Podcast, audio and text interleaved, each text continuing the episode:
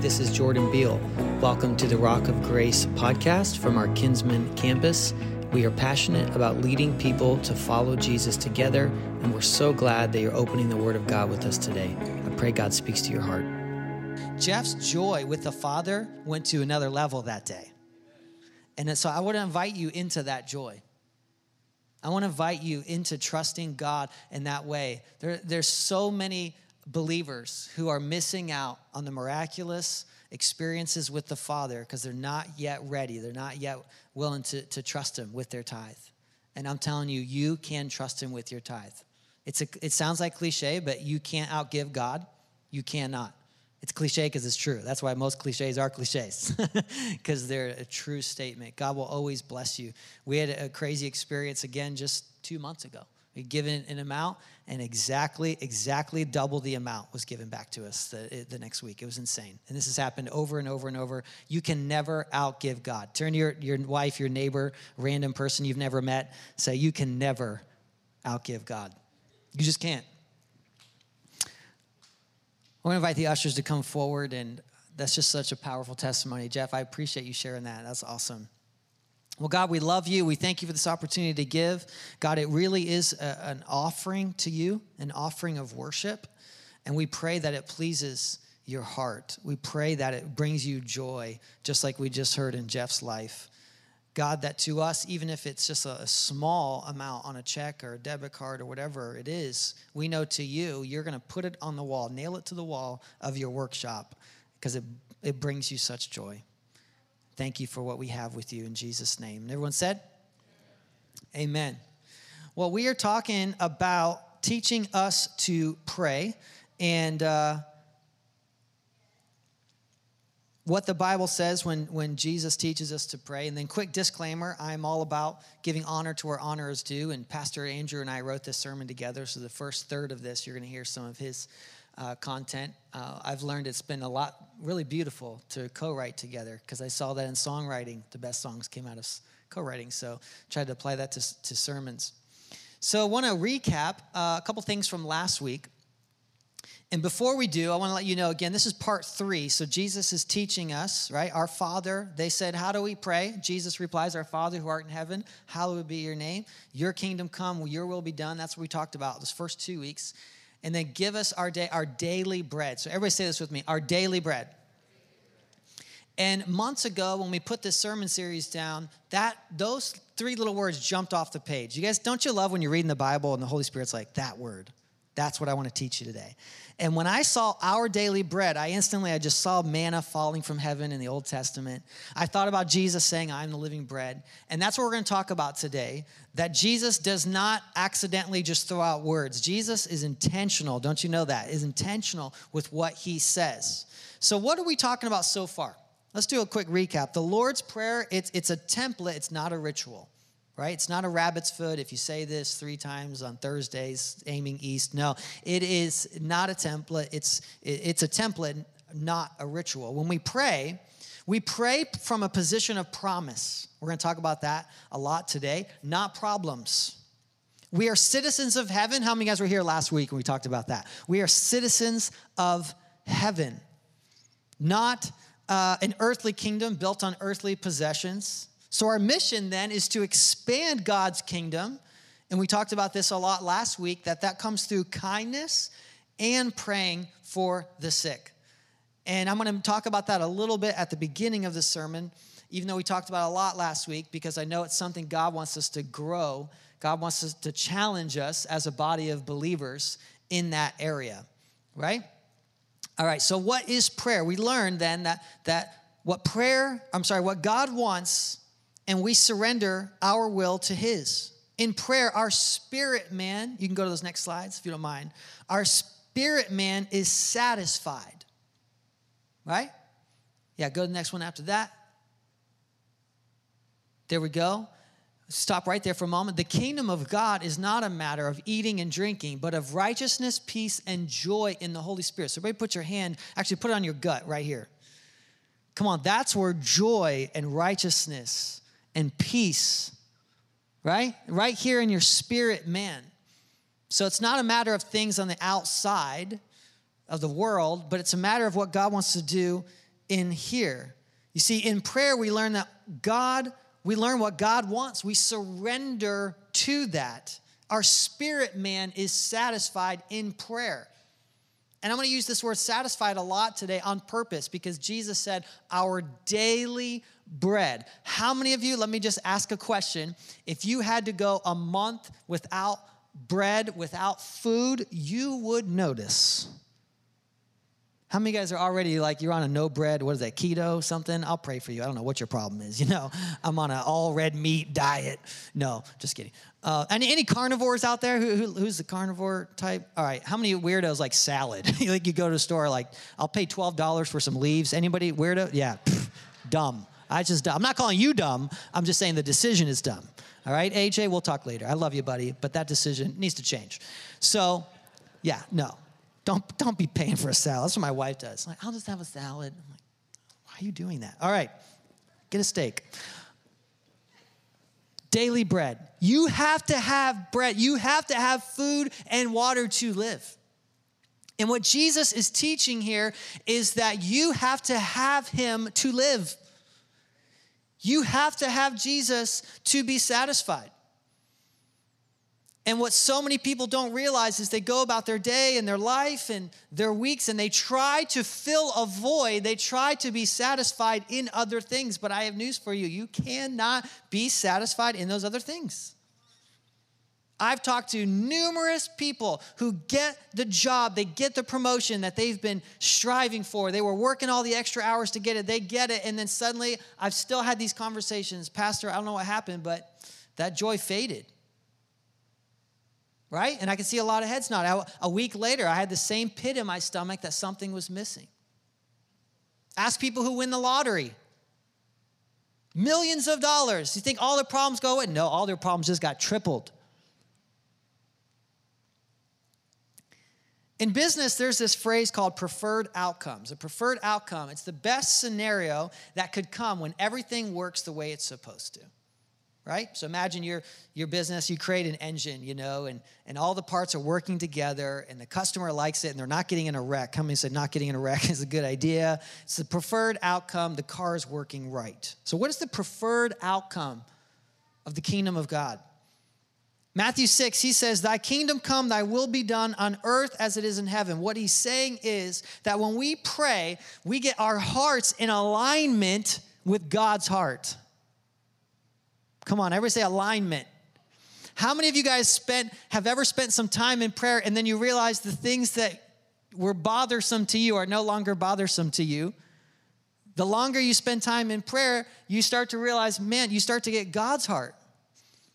And when you first start out, you will come at it with a problem reactionary system. That's how most people, including Christians, treat prayer, but that is not the intent of prayer. Most of us, most people, treat prayer as a problem reactionary system. So, right, I have a problem. Come on, be honest with me. You get to the end of your day, maybe you're three o'clock and you're in some planning or marketing meeting at work, and it's like, oh, I got a problem. Man, I got a problem. Oh, let me talk to God about it. Yeah, now that's awesome. So I'm not discounting that. We talked about that last week. Pray, God will give you some insight, I promise you. But is that the only time God wants you to pray? No. But that is most the time that Christians pray. Right? Days are going fine, then all of a sudden, man, marriage is getting bad. My marriage is getting bad. My marriage is getting bad. God, help me with my marriage. I have a problem. But prayer is not meant to be begun from problems. Prayer begins from promise. Our Father who art in heaven, hallowed be your name. Your kingdom come, your will be done on earth as it is in heaven. I know you have promised the things that are that's like on in heaven, you're going to do that from earth. Paul preaching in Ephesians, he's writing in Ephesians, right there in the middle of the book. We talked about this last week. He's predicated his prayer on promise, according to all that God can do, according to his glorious riches. My God can do more than we can ask, ever ask, think, or imagine. So he's coming from a place of promise. Let me illustrate this to you a lot of times we live with a scarcity mindset. When we were going through foster care training two and a half, three years ago, you have to take 48 hours and then ongoing hours of education. One of the things we learned is often, like very often, when a child leaves their home, they go to a new home, they have a scarcity mindset and they will hoard food. Okay? And all the foster parents know you're nodding along, you know what I'm talking about. You've heard this, or maybe you've even seen this. Because they've got used to being independent, maybe living for themselves, you know, fending for themselves, they will hoard that granola bar or that loaf of bread in their bedroom. Even though, even though foster parents say, this entire pantry you have access to. Come on, hear me. This fridge is yours. But they will hoard, and this will go on for weeks and months and months. Hear me. They'll hoard until they realize how loved they are by mom and dad. Many Christians live like that. Many Christians pray like that. I don't even know if God can take care of my little problem.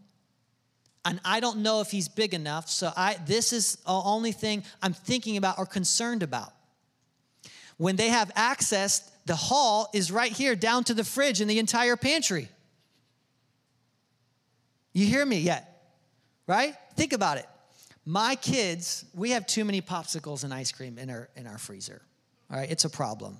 We create our own problem, actually, now that I think about it. Why don't we stop buying them? Anyway, we fill them. You know what my kids do all the time?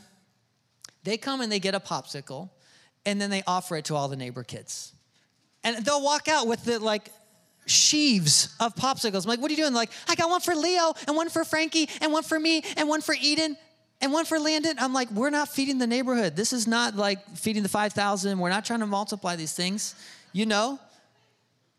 But they get what they want and then they get more for their friends. Do you know why? They know dad's gonna keep filling them. Come on, are you letting this sink into your system yet? But a lot of us pray with an orphan spirit. We pray with an, with an orphan mindset. I don't even know if God can handle this. God can handle it.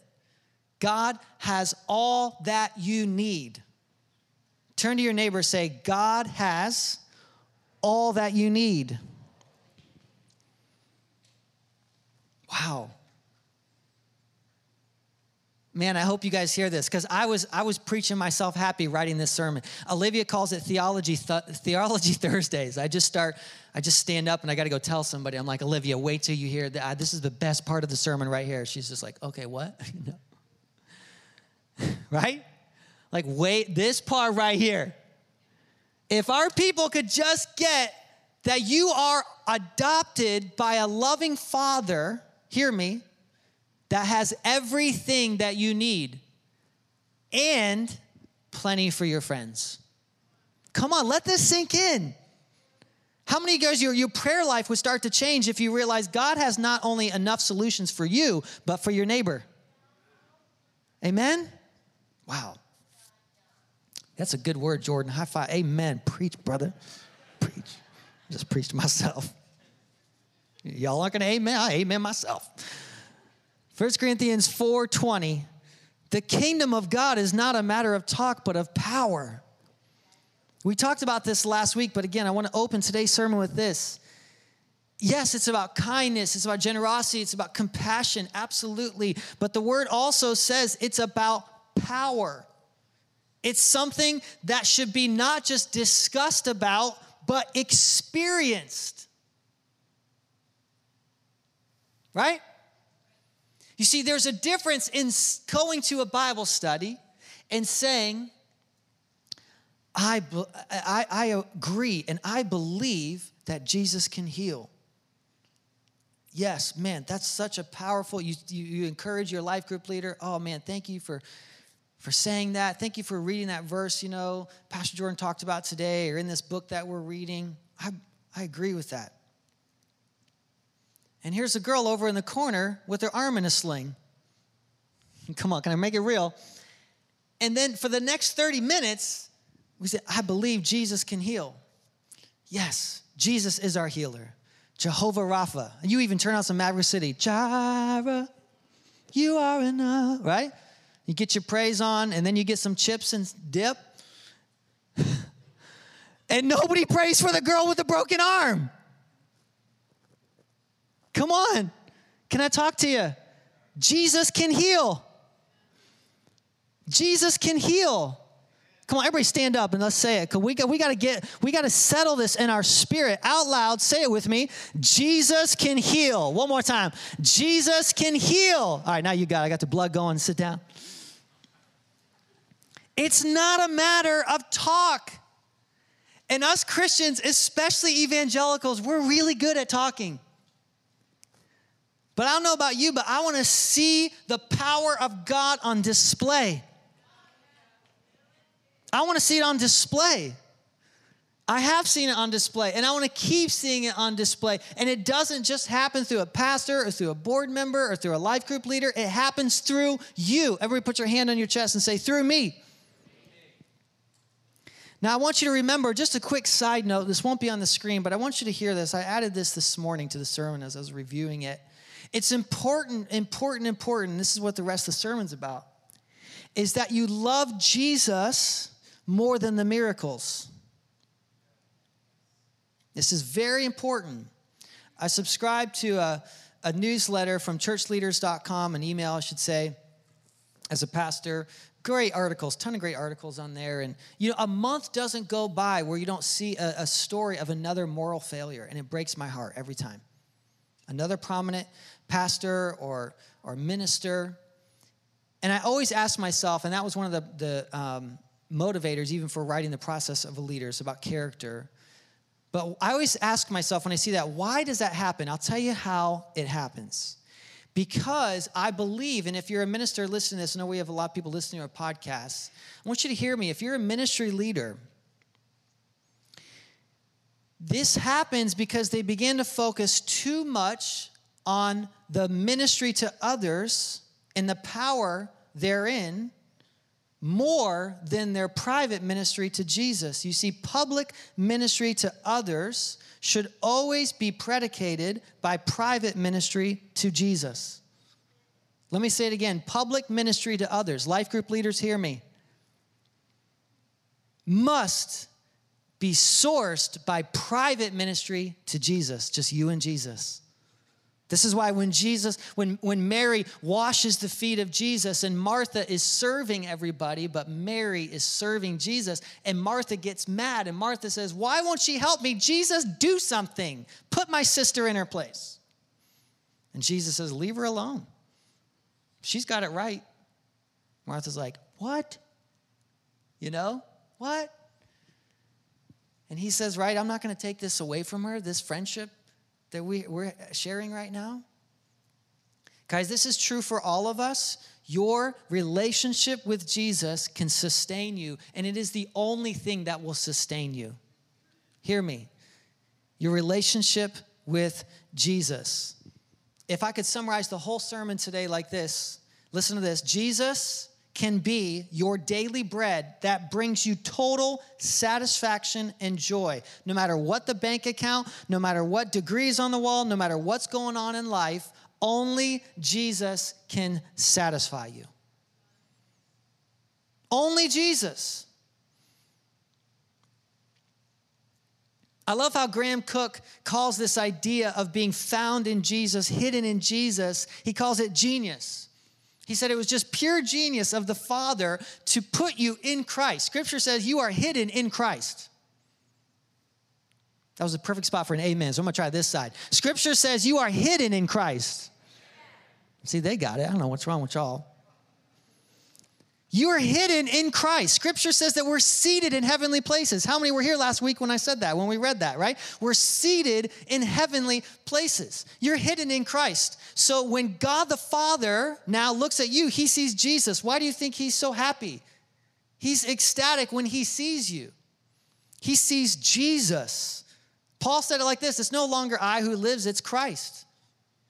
How many guys realize you are a different person today than you were years ago before Christ? That's right. Now, Jesus has become your daily bread, the one thing you need most. And hear me, I need you to hear this. It is tempting, please hear me, because of what we talked about two weeks ago, right? That Satan is the prince of the air. How many guys were here two weeks ago? We, we described who Satan is as an intruder, as an impostor, as a thief, a murderer. He's the prince of the air. So he's going to try to convince you that even if you start out and you give your life to Christ in grace, you accept the grace of God, in time, he's still the prince of the air. So he is going to tempt you to try to find joy in other things. He's going to say, you know, if, your if your career would just be advanced, then you'll be happy. You know, you really just need this hobby not once a week, two, three times a week. You just you just need to go golfing four days a week or go to the pool, play pool. I don't know what other hobbies y'all have. Knitting, I don't know. Maybe you got maybe you're a knitter. I don't know. Hobbies are great. These things are great. Career is great. But any of these things, hear me, can become an idol that you can try to replace with the presence of God, but you cannot. That's why there's this crazy story in the Old Testament. This isn't in my sermon, so I'm hoping it's the Lord. There's this crazy story in the Old Testament where this idol named Dagon. Have you guys ever read this story? They put him in the temple, and every morning they came in, he just he just fell over. The next day, he'd be missing an arm. The next day, he'd be missing a leg. Can you imagine if you're God, you had to prop up and he was like broken every time? How many guys would just stop? So, can we quit? Can we stop? Really? It's, it's not working. But that's what people do. And if we're honest, that's what we do. And it can be anything. It can, it can be learning about wealth management. That's good that you want to have a, place, you know, have retirement for your family. You want to be able to give to your kids and grandkids. That's good. But if it fascinates you more than Jesus, careful, you're in trouble. A lot of people go to these things because they've been become bored with Jesus. Don't become bored with Jesus. Jesus is the most beautiful person. We just sang about it. How many of guys felt the beauty of Jesus as we worshiped him? Something's ha- something happens when we worship together. I can't wait to preach on that soon. That the, in the midst of you, something happens. I can't describe it. So when Jesus said righteousness, peace, and joy, the kingdom of God is righteousness, peace, and joy. Let's talk about that. Righteousness is our inner relationship with God. Everybody put your hand on your heart. Having been forgiven of our sins. How many are so thankful that when you admitted your sins to God, you said, God, I have lust in my heart. God, I lie. I stress the truth. I need you to forgive me. Whatever the sin was, how many are so thankful Jesus forgave you? 1 John 1 9 says, You confess your sins to God. He is faithful to forgive you, right? to give you his righteousness. So, all that he has promised to uphold with his righteous hand all the days of our life, like David, we can grow to a place, hear me, where you delight in the Lord's will. See, a lot of people think the rules or the law of God is harsh. No, my friend, the greater you know Jesus, the more you love holiness. That's why there's a phrase called the beauty of holiness. Are, are you gazing on the beauty of holiness, the beauty of Jesus Christ? What about peace? It's the status that we are called upon when dealing with our fellow men and Christian brothers that as far as it depends on us that we give people that we extend peace by giving grace, that we're understanding. That if someone doesn't meet a bar of expectation that we thought, we don't give them a hard time, we give them grace. Why? So that peace is a result. Come on, everybody say peace. We assume the best of people. Peace. What about this? Joy. Joy is an inner expression of our attitude of contentment. The joy of the Lord is our strength. It's our eternal sufficiency. It's supernatural to have the joy of the Spirit. How many of you guys, as Christians, maybe you've been following the Lord for at least three, five years, and so you'll, you'll know what I, what I mean when I say that you went through something difficult, like a hardship, but there was an inner joy that, come on, you couldn't even explain, but you were okay. Right? A joy. Pastor Andrew, when he was writing this with me, he said, you know, it's like the 80s. It's like the 80s Transformers. I'm like, what? He said, That was my favorite toy, the 80s Transformers. More than meets the eye. Bah, bah, bah, wow, that was really cheesy. I'm sorry. Delete that. When we go to ed- delete that. All right. How many guys had a transformer? Anybody? Oh, good. Don't don't all act like too cool for school. Raise your hand if you love that thing. You know what I'm talking about. Yeah, exactly. It's like it's just, and all of a sudden it's like, whoa, it does what? You are like a transformer. Stay with me.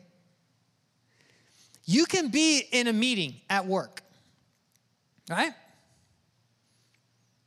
And you can know something's going on with your friend over here. She's just not herself. And you've got your break, three o'clock, the meeting ends. You can transform into something special that she needs. I don't even know the sound of it, I don't remember it. I just remember the song, More Than Meets the Eye. Right? Because, see, you're more than meets the eye. Suddenly, you, hey, what's going on? I notice you're not yourself today. Oh, man, this is going on at home. Can I just tell you that God knows what's going on in your life and He loves you? And even though this is hard right now, He has a plan for you. And I just want to talk to you about that and maybe pray with you. Can I pray with you? It's like you're going, the person's going, wait, who is she? She's transforming in front of my eyes. I never knew she had faith like that. You see what I'm saying? Transform. Everybody say transform. Prayer is allowing that daily transformation to happen. Allowing that tra- daily transformation. You see, our decisions about everything should be conversations with God.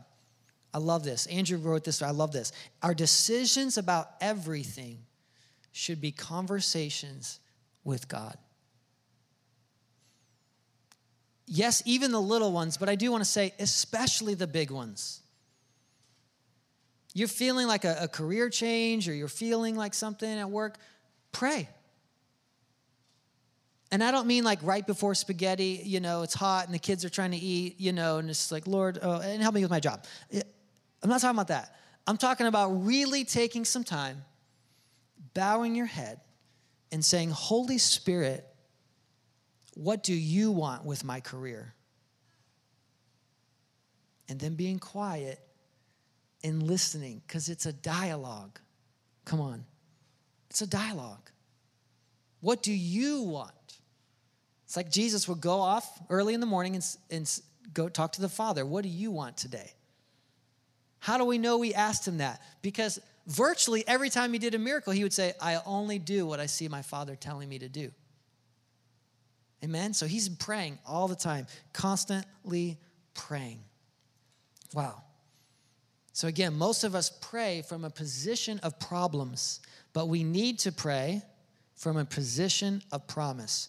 Say this with me not problems, a position of promise. Raise your hand if you know how loved you are by Father God. Okay? Raise your hand even higher if you think that He has all the money in the world to solve a financial problem you have. Raise your other hand if He's actually even richer than you think. Look at it. You guys look very Pentecostal. Every former Catholic's like, oh my, oh, my I'm just kidding. I'm joking. It's joking. By the way, the best Christian, the best evangelical Christian is a former Catholic, in my opinion, because they have discipline. Oh, oh man. Pull your toes in. I know some of you guys that hurt. Like, what's discipline? What's the D word he shared today? I've never heard of that. It's actually very good for you, evangelicals. All right. I love this. Prayer's primary purpose is not problem removal. This challenged me. I was studying this week for this, and I'm like, man, I love this. It's promise application. This is Pastor Tyler Staton. He says this Prayer's primary purpose is not problem removal, it's promise application. Everybody say promise application. There are promises in the, in the Word of God for your life. Pray them. Pray them out loud. Often, when I pray for someone who's sick, I'll say, Father, I thank you that you promised in Isaiah 53 that by your stripes we are healed. So we tell the sickness to go in Jesus' name because we are healed, your word says. You see what I'm doing there? Applying promise in the prayer. Amen? Your scripture says in Deuteronomy 28 that we will be blessed, that we'll be the lender and not the borrower, So if someone's going through a financial hardship, I pray the promises of God out loud into their life. Amen? All right, so what are you talking about manna falling from heaven? Turning your Bibles to Exodus 16. When I opened the sermon and you heard me say that, you might have said, What, what, is, what is that about? Exodus 16, and you could just jot down in your notes also Numbers 11 and Joshua 5. For the sake of time, we don't have time to read all the passages. I just want to describe it to you. The Israelites have been miraculously delivered from slavery in Egypt. Some of you might know the story. Moses, raised up in Pharaoh's home, escapes Egypt as a young man, right? After seeing the pain of Israelite people, he saw the abuse that they were in. He actually tried to defend somebody and ended up murdering an Egyptian. So he runs into the wilderness. He's in the wilderness for a bunch of years. I'm summarizing a bunch of passages, chapters quickly. And he sees suddenly a burning bush. How many guys might know the story? He sees a burning bush. God speaks to him, right, and tells him to go. He says, Who is telling me this? Who am I going to say is sending me? I am. By the way, that is, I could preach. I am. He always was. Oh, Always what? Imagine if a guy knocked on your door. Hi, I'm Joe. What's your name? I am. You are. Should be something after that. I am Bob. I am Sarah. Something. No, God is the I am. He always, everybody just do this, always was. Come on. That, that right there is a whole sermon. Anyway, all right. So God always was, and now they're in the wilderness. They escape Egypt, and now they're out there and they're thankful. They're like, okay, good job, Moses. We got out of here. Those, those miracles you did back there, that's awesome, but we are hungry. Yes, they're hungry. I mean, he got a word on that. How many? Yes. How many guys know I'm talking about to be hungry? Right? Yeah, sometimes we, you know, we're, we're hungry. We need to eat, right? Like every day. And they're hungry. And guess what God does? God drops manna from heaven. Now, the house of Israel called this manna. This is Exodus 16 31. It was coriander seed, white, it was white, and the taste of it was like a wafer but made with honey. Everybody say, mmm. I know some of you guys read script, you, you heard manna and you think it's like some stale bread. No, it tasted like honey, right? How many of you guys ever have an English muffin with some butter and honey? Oh, that is, that's my jam right there. Oh, no pun intended, no jam, just honey. Bad application of that word. All right. This is what the Lord commanded. Let it be an omer kept throughout your generations, a sign that you may see the bread in which I fed you in the wilderness when I brought you out of the land of Egypt. When the people of Israel, Israel saw it, they said to one another, What is this? For they did not know what it was. And Moses said to them, It is the bread that the Lord has given you to eat. This is what the Lord commanded gather each of you as much as you can eat. You shall take an omer according to the number of persons that you have in your tent. So, in other words, just enough for you and your family. Numbers 11, 8 says it like this The people went out, they gathered it and bound in hand mills uh, and beat it into mortars. They boiled it in pots, they made cake from it. The taste of it was like honey or oil right? Jo- Joshua 5 says this the manna ceased the day after they ate the produce of the land, and there was no more manna for the people of Israel, but they ate of the fruit of the land of Canaan that year. I have news for you. When they entered, man, the Holy Spirit just hit me like a train when I was writing this, because listen, when they entered Canaan, the land of promise, the manna stopped. Why? Now they were in the land of promise. They're eating the fruit there. If you are going through a hard time that feels like a wilderness, I have two pastor friends right now who are going through a wilderness. How many guys have ever been through a wilderness time? You're in between two things and it's just, come on, it's, it's bad. It stinks. But hear me, the wilderness is where the miracles are. It's in the wilderness that God will teach you about his miraculous supernatural power to provide that will sustain you the rest of your life. The rest of your life, you will look back and say, you know, oh, I remember when we lost our job and we couldn't get a new job for four months and people dropped off groceries. I remember, you know I'm talking about, right?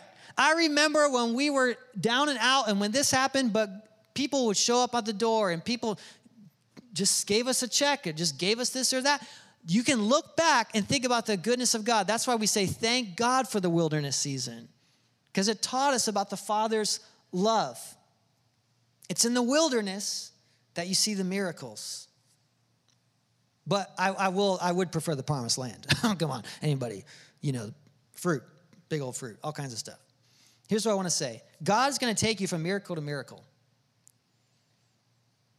God wants to take you from miracle to miracle. Courtney, God wants to take you from miracle to miracle, blessing to blessing.